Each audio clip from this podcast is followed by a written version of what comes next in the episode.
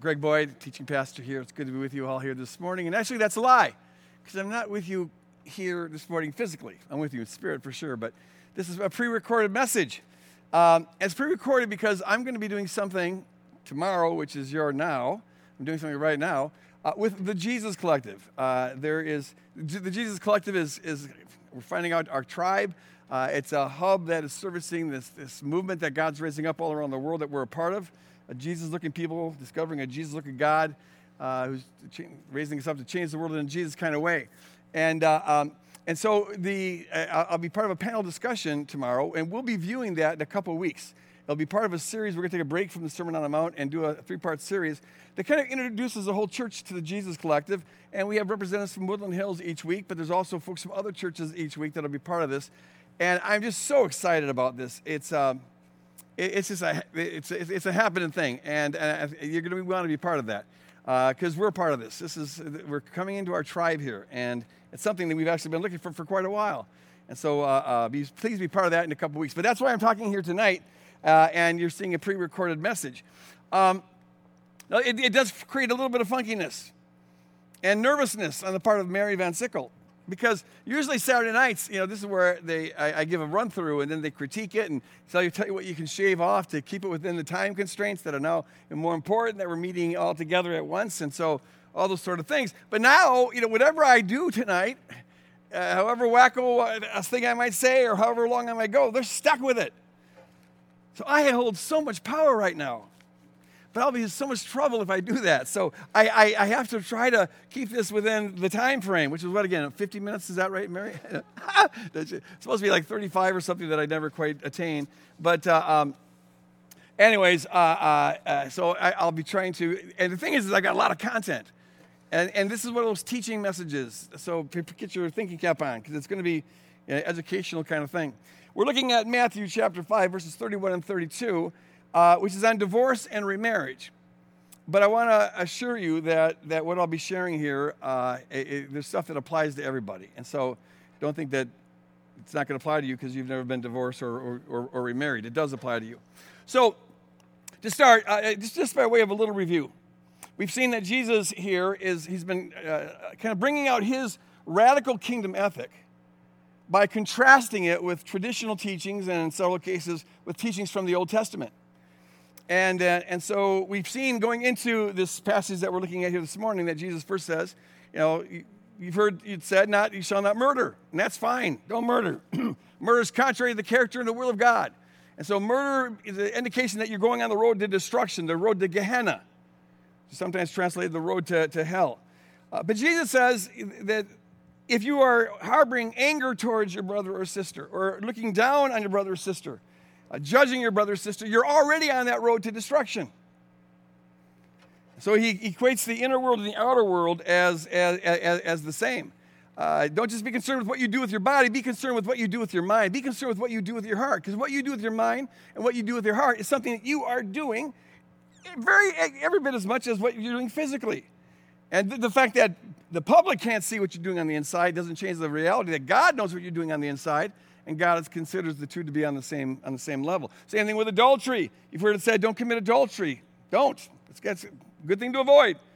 But uh, Jesus says that if you're lusting after a person in your heart, you're already committing adultery. You're, you're already engaging in sex outside of the marriage covenant with them.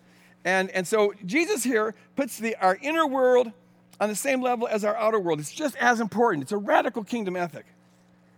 And see, if, if we take this seriously, that our imagined behavior is as important as our physical behavior, and it's the same with God. That's why to lust after a person is committing adultery with them, and is adultery.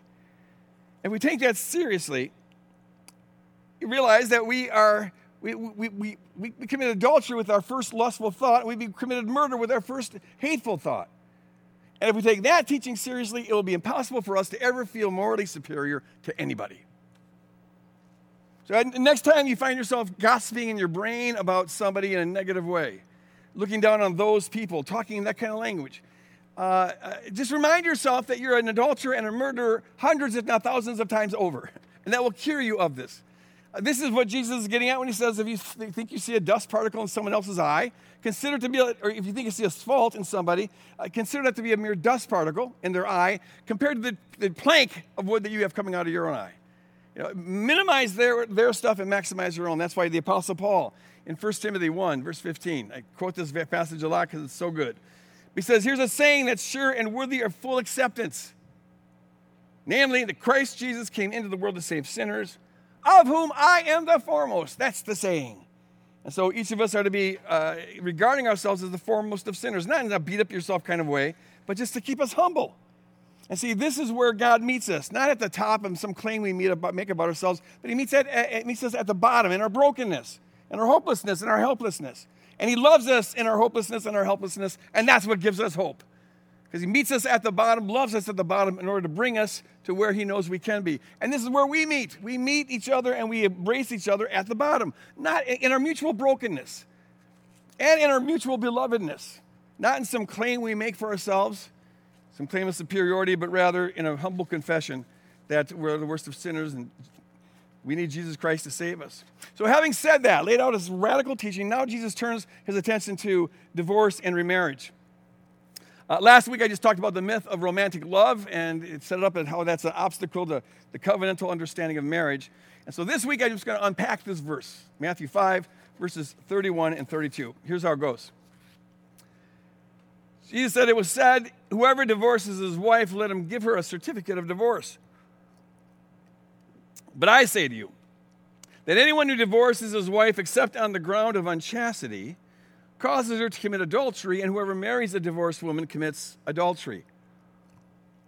There you go. And all the divorced and remarried people in attendance, in audience, listening, got kind of nervous. But don't. You don't need to be nervous. Just listen to this. Okay, I will say at the beginning that, that th- this passage is controversial. This passage has a number of different interpretations, and, and there's something to be said for all of them. Uh, but I don't have time to give you all the possible interpretations. I only have time to give you the right one. Okay? There you go. Uh, no, I'll, I'll, lay out some variations here, but, but I really do have to just kind of cut to the chase here.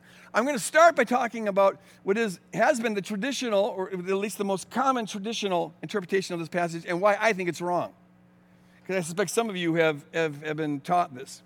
Um, in this traditional teaching, the, the, the understanding is that the reason why Jesus says if you divorce this woman, you cause her to commit adultery, and whoever marries her commits adultery, is that they believe that um, that the couple are still married in God's eyes. So you may get divorced, but God doesn't acknowledge the divorce. In God's eyes, you're still married because the Bible says what God's joined together, no one should ever put asunder.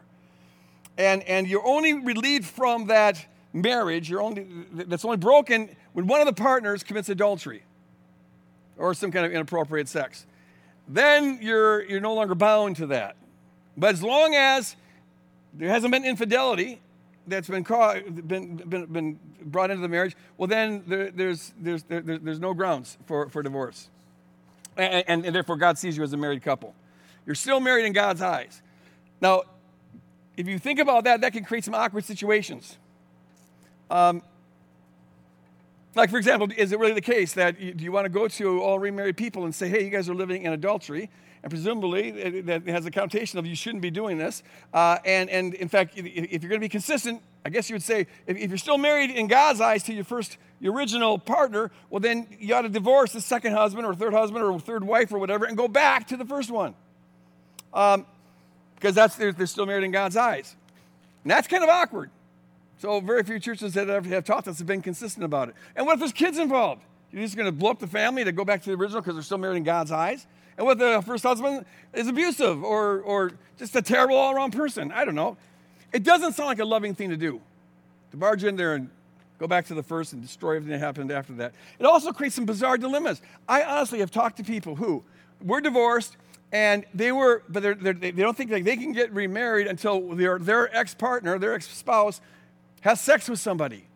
And so they're hoping, they're all both waiting, hoping the other one falls first. Because in this game, and that's what it feels like a legal game, is whoever falls first loses.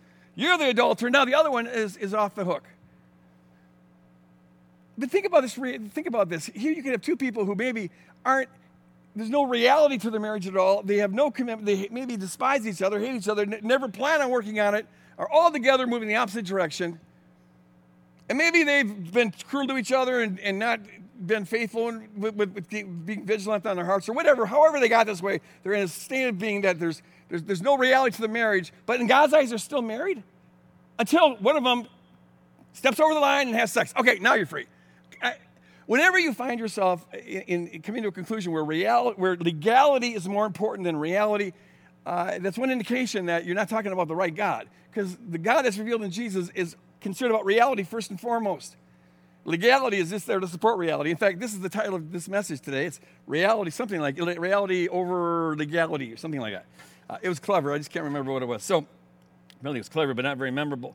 Um, so, so the, the, this interpretation, uh, it, it's uh, the very fact that it's, it, it, makes God, it looks like a technicality God. There's something off there. Something's wrong with this picture.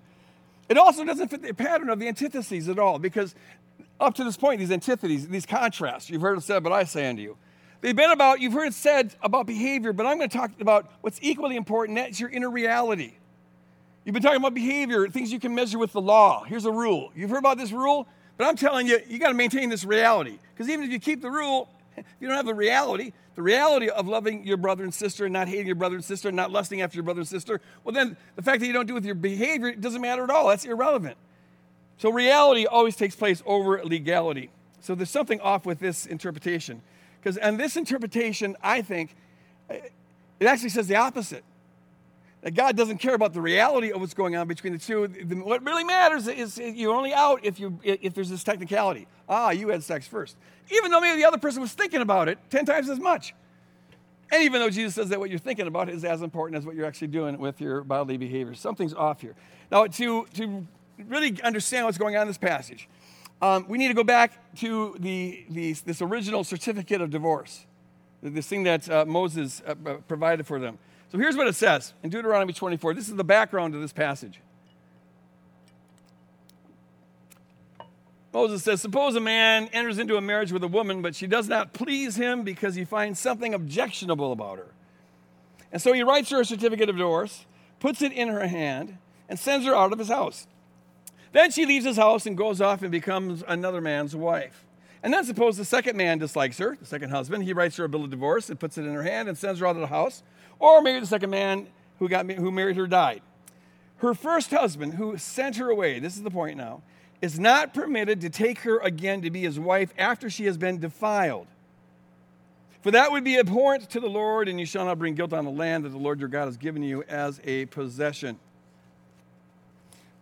So here's the thing in God's ideal, as we've shared a number of times here, Genesis 2, God's ideal, uh, sex was to be reserved for one person who, with whom you are committed your entire life. In God's ideal, sex was the way of saying, I do. It's your bodily way of saying, I do to the marriage covenant. You're giving yourself to the person that you just said you'll commit your whole self to, and now you're expressing it physically. That is God. In fact, in God's ideal, as we see here in Jesus' teaching, the, the ideal is that we'd only think about one sexual partner for our whole life, the one that we're committed to for our whole life. That's God's ideal. Because when, when, when two people come together, we find in Genesis 2 that it says that God creates a one flesh relationship. When you say I do by giving your bodies to one another, there's a new reality that's created there. It's more than just the together physicality of the two. God's creating this one flesh reality. And, and, and, and says in Genesis that what God, or Jesus says, what God has joined together, no one should ever put asunder. There's, there's one flesh here. But God is a realist. Yeah, he's got his ideals, but he also deals with the real world. And the real world, divorce happens. And God saw that divorce was happening. And, and, and so rather than being a guy who says, Oh, I'm not going to deal with this thing because it's a non ideal situation, they broke from my ideal, God rather says, uh, What's the loving way to go forward? Uh, how do we bring some things to this that maybe offer some protection for women? The certificate, this, the certificate of, of, mar- of divorce was really for the sake of the women in two ways. First, by giving her the certificate, uh, she has something to walk around with and prove that she's no longer bound to her first husband, which means she's available to be remarried. And that's a very important thing for a woman to have in the ancient world because you didn't have a lot of options if you weren't married. Um, even though that remarriage would involve a break from God's ideal, and the way that comes out here in, in, in Deuteronomy 24 is that says she's been defiled. There's a fall from God's ideal of having one sexual partner for your life. Even though remarriage involves that, it's, it's, it's a loving thing to do because the alternatives, well, the alternatives are begging at best, being a beggar the rest of your life, or slavery or prostitution. And here, the, the, the woman's defiled, and this is what Jesus calls adultery, not because she's still married to her first husband in God's eyes. She's not committing adultery, but just because she's falling short of the ideal of having one sexual partner for your life. So, so uh, um, the second reason is that, that it, it prevents the divorces from being arbitrary. In the ancient world, the men held all the cards. They could just say, hey, hit the highway anytime they wanted. Get out the door, you're gone. And then they could change their mind if they wanted to. Like, okay, you can come back now. And the women have, there's no safety net for these women here. Uh, they're just out on the street. And so, so God comes into the situation as basically saying, you know, how, how, how can I keep a bad situation from being worse? And so he's going to slow down the whole, the whole process. You can't just willy nilly write a, write a bill of divorce. So he puts in the stipulation if you divorce this lady and she gets remarried, you can never have her again. The husband may die or may just kick her out, and she'll be available to be married to anybody else, but she cannot marry you. And the reason is because he, he, he's saying, buddy, think about this. You think about this. There, there's, a, there's a gravitas to this. Don't you just go throwing women out on the street willy nilly. Now, I think that offers a little bit of protection. I'm sure God would have loved to offer more, but since God's not going to be coercive and lobotomize people to think true thoughts, He has to work by means of influence. And so this is as far as He could influence them. Uh, it, it improves upon what you find throughout the ancient Near East, but it's still far from ideal, but it's something. You can't go back and marry that first husband. Which I, to my way of thinking, my little puny brain little way of thinking, it seems to me that that is enough to itself disprove this idea that you're still married in God's eyes. Because if they're still married in God's eyes, you would think that the, God would want the woman to go back to the first husband because, on that traditional teaching, uh, she's still married to that first husband. And yet, that first husband is the only one that said, God says, I forbid you to marry her. I, I think what it shows is that, that, that, that uh, uh, God honors the dissolving of covenants just like he honors the making of covenants. Uh, that, that, that new covenant, that one flesh relationship, it creates this living thing called one flesh, but it can be killed. And when people dissolve it, God doesn't pretend like they didn't dissolve it. No. Instead, what God always does is He asks the question, what's the loving way to go forward? Uh, so God puts this in place for the sake of the woman to slow down the process. Uh, and it shows you that, that, God, that God honors the decisions that people make for better or for worse. You want to dissolve this covenant, well, then the, the covenant can be dissolved. See, I just love what this says about, uh, about God. That when we break God's ideal, which we began to do with our first lustful thought and our first hateful thought, when we break God's ideal, God doesn't get all angry and wash his hands and say, I don't want anything to do with you, you disgusting little varmint. He doesn't act like that. He doesn't throw a, a holiness temper tantrum. When we, when we, fall from God's ideal, God, God is love, and the question he asks is, what's the loving way to go forward? What's, given now the situation, what's the best we can do given that you're falling from God's ideal? And, and sometimes the loving way forward, as we're seeing with this remarriage, the loving way forward may itself a further break from God's ideal. Once you get off track from the ideals, it's often your options are all non-ideal. But that doesn't keep God from dealing with them. No, God says, let's get in here and, and go in the direction of the one that is the most loving, uh, the most holistic way to go. This is what's called an accommodation. God accommodates us. We talk a lot about that here. Since God is not a coercive God, uh, God influences us as much as possible in the direction He wants us to go, but there comes a point where God has to accept us as we are if He wants to continue to influence in the direction we should go. He accommodates our, our, our, our non ideal states, our fallen states, and that's what's the loving way to go forward. Now, I talk a lot about that in the book Cross Vision and in the book uh, Crucifixion of the Warrior God. Um, this whole idea of God accommodating and, and how, how that shows up in Scripture. I've had this objection, however, uh, from some conservative folks uh, they've argued like this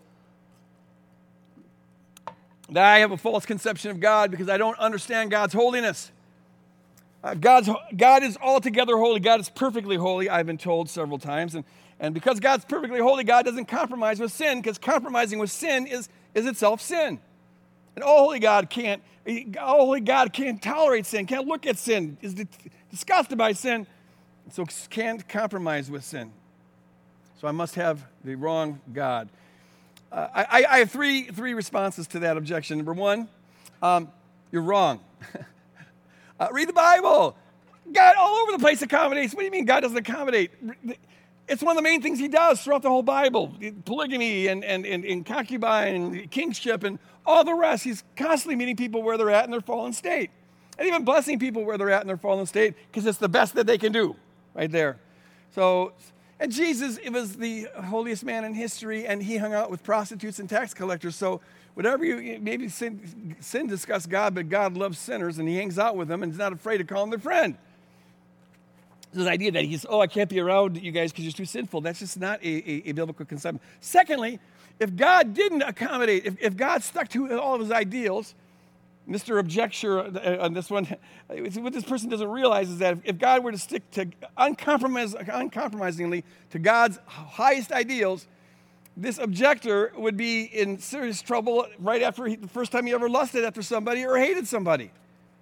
What this objector doesn't realize is that, that, that he or she is as much in need of God's grace and God's mercy to meet them where they are as the divorced or married person or any other person you want to look at every other imperfect person in the world, which is every person in the world, uh, is, is, is under this loving accommodation. God at some point meets us, loves us, embraces us in non ideal circumstances.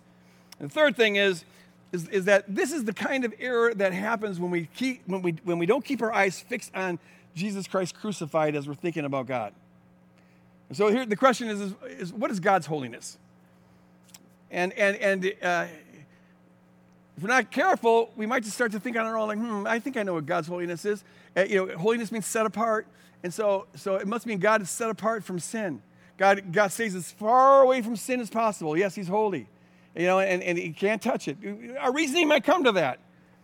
That's how the Pharisees thought. And that's the kind of holiness that the Pharisees modeled. And that's why sinners wanted nothing to do with the Pharisees. They want to stay away from the Pharisees. That's a, that's a human, legalistic, moralistic conception of holiness. So let's try again, but this time let's keep our eyes on, on, on, the crucified Christ, which is the full and definitive revelation of God. What is God's holiness as we look at the cross? Well, here's God's holiness God is altogether holy, perfectly holy.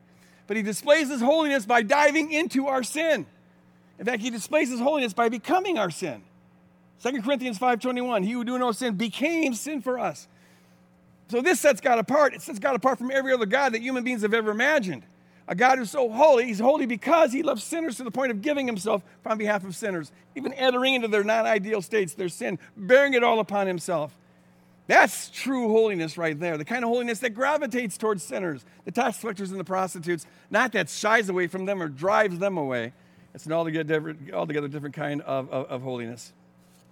Okay, so uh, uh, that lays then the background of the passage. Now, to, to get into the meat of this passage, which we're going to do right now, it helps to look at another place where Jesus gave this teaching, but gave it in a more extended form. And I'm talking about Matthew 19. Um, and so here's the background to Matthew 19.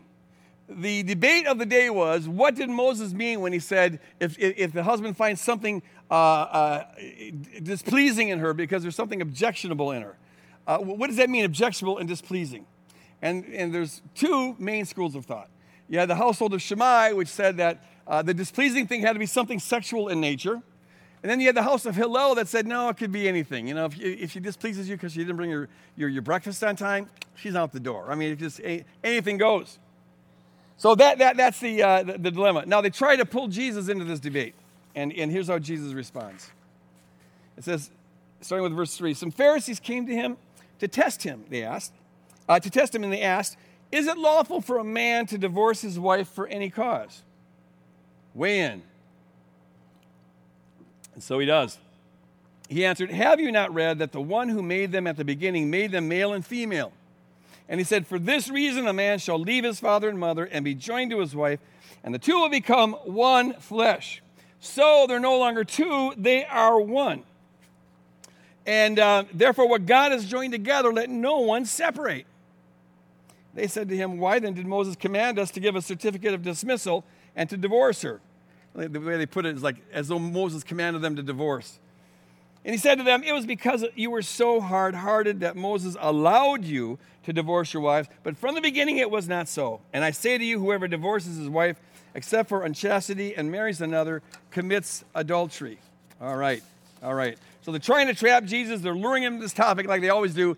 What option do you choose? Option A or option B?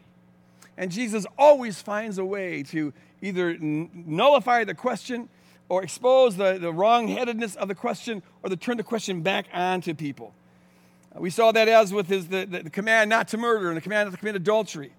Uh, the way Jesus resolves those debates, you, you think you're going to feel righteous because you haven't murdered anybody? You think you're going to feel righteous because you, cause, cause you're, you, you haven't committed adultery? Well, he holds up God's ideal, and then he says, Well, now how righteous do you feel? If you look at someone to lust with them, you've already committed adultery, and if you're harboring anger, you've already committed murder. So he holds up this ideal to expose the carnality, the wrongfulness, the sinfulness of all, all, the parties. And that's, I think, what Jesus is doing here. He says, Go back to Genesis 2.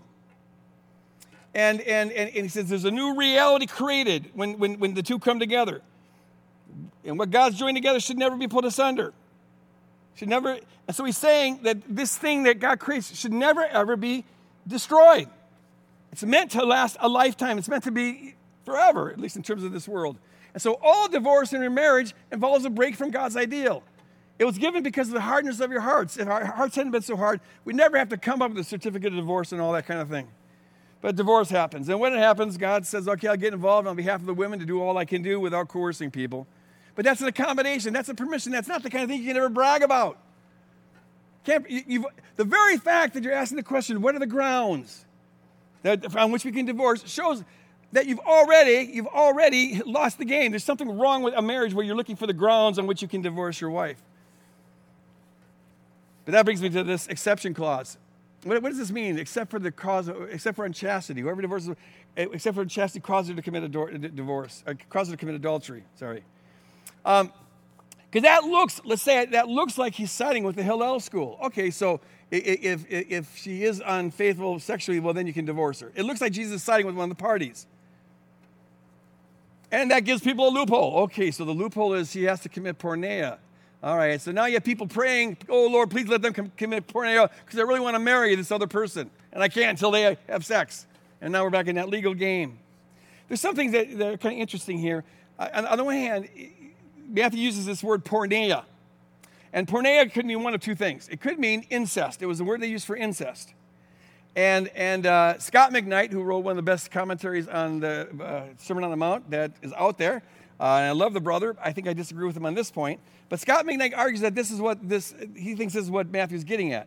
That he is, he's saying, uh, he, he's, he's uh, kind of siding with the, the, the Shammai school, saying that you can only divorce for, for, for uh, reasons of porneia, but he thinks it's specifically incest because incest was the most disgusting thing that a Jewish person could think of. So Jesus sort of tightening the belt on the Hillel school, saying, okay, if she really is does the most outrageously gross thing, well, then you can, but otherwise, there's no justified grounds for divorce. That's one way of looking at it.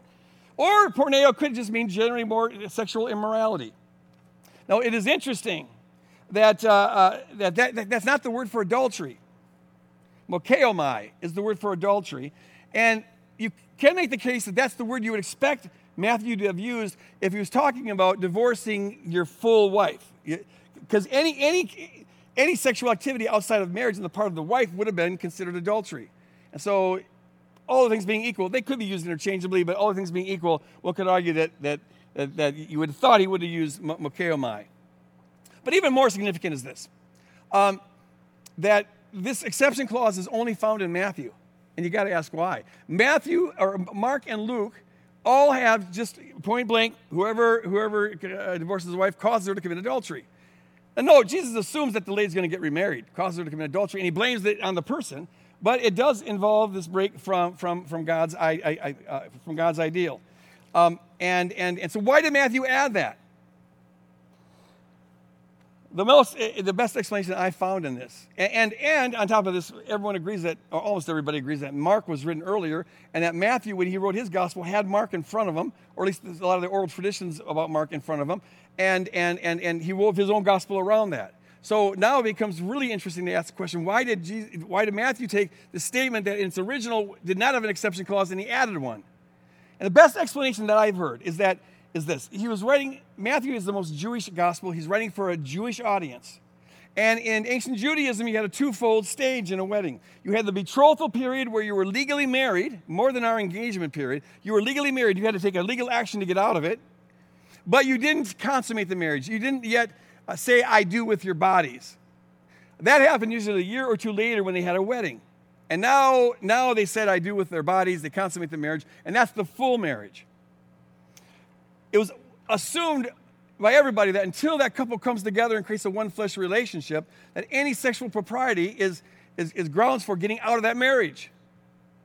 And that is what a lot of some scholars argue that Jesus is pointing to. He takes a saying that was unequivocal that what, what God's joined together should never be put asunder, full stop. And then he says to his Jewish audience, well, of course, that there is that time in, in, in marriage, that first phase of marriage, where you can get out if she's committed porneia, as we all know. But he adds that the Gentiles didn't need that because they didn't have that tradition, but the Jews do because they do have that, that, that, tradition. And so, in, in, this, in this interpretation, now hear me on this adultery is not justified grounds for divorce. I know that might sound shocking to a lot of folks. But why would adultery be grounds for divorce? Because here's the thing usually, when adultery happens, it doesn't happen to a couple that is just really thriving together. There's usually things going on in the marriage that lead to that. That more often than that, that's the tip of the iceberg. Now, there's exceptions to everything, but but, but that's the tip of the iceberg. And, and, so you have all this other stuff that could be going on in the marriage that leads to this. It's usually a symptom more than it is the, the actual cause of the problem in the marriage. And so why make that like okay now you, that, that's the deal breaker? Adultery is forgivable if the person's willing to repent and willing to do the work that it takes to regain trust. Uh, I, I've known marriages that have gone through affairs and they come out better because of it. I've known some that have said it was the best thing that happened to them because it woke them up. So why, why would that be a technicality? And in fact, if you're looking at the pattern of Jesus' antitheses, I think the point is this.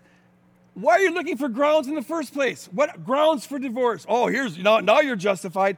Well, the fact that you're looking for grounds shows you that something's already wrong. You're not looking at the reality of the marriage, you're looking at the legality of the marriage.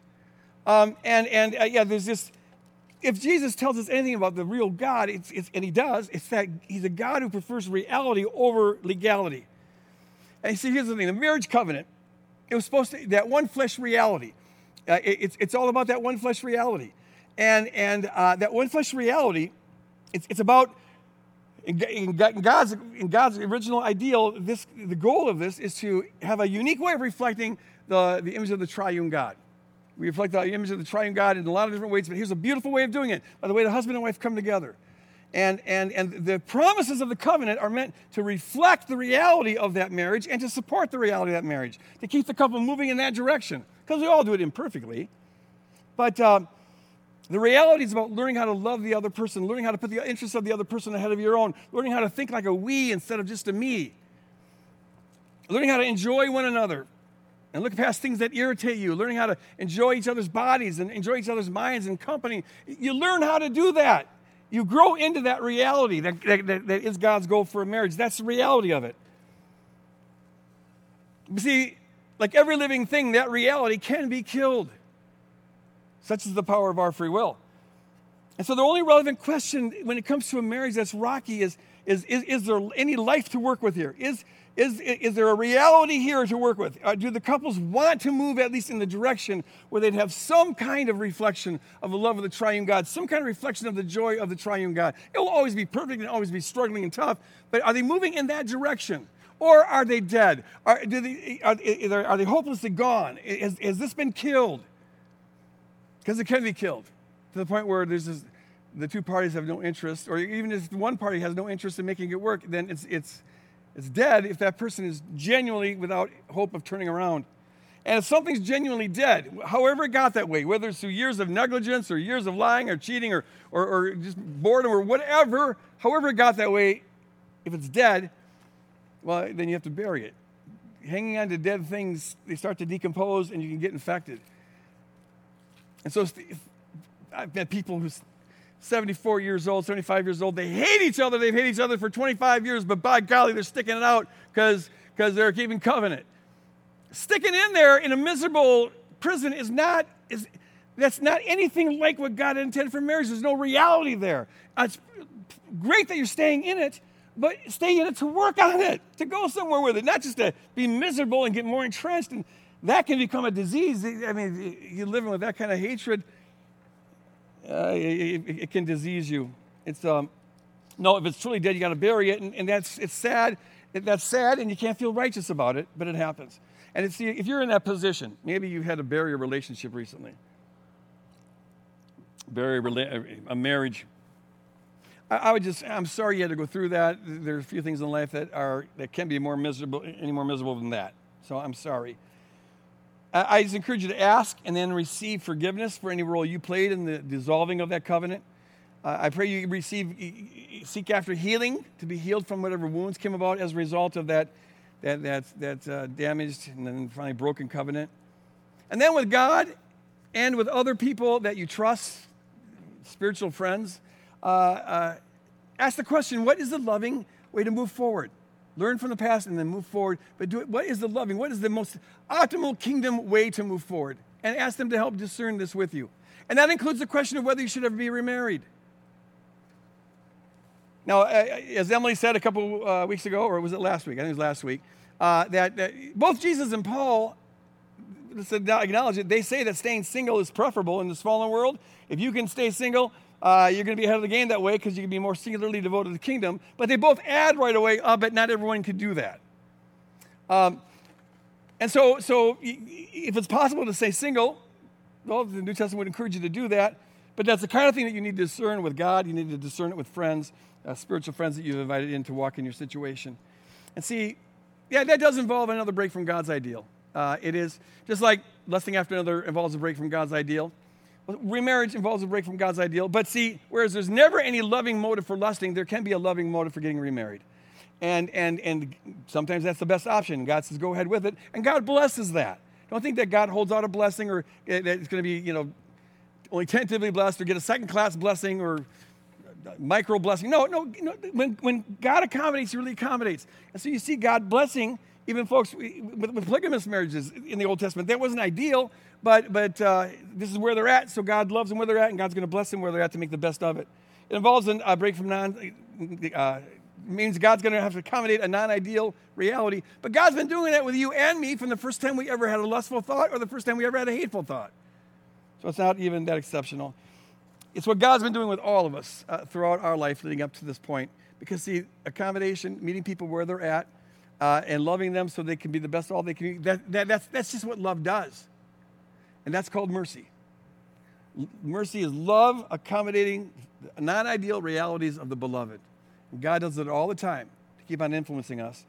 And uh, if it was not for God's mercy, folks, I'll end with this. If it was not for God's mercy, uh, all of us would be on a road to self destruction, a road to Gehenna.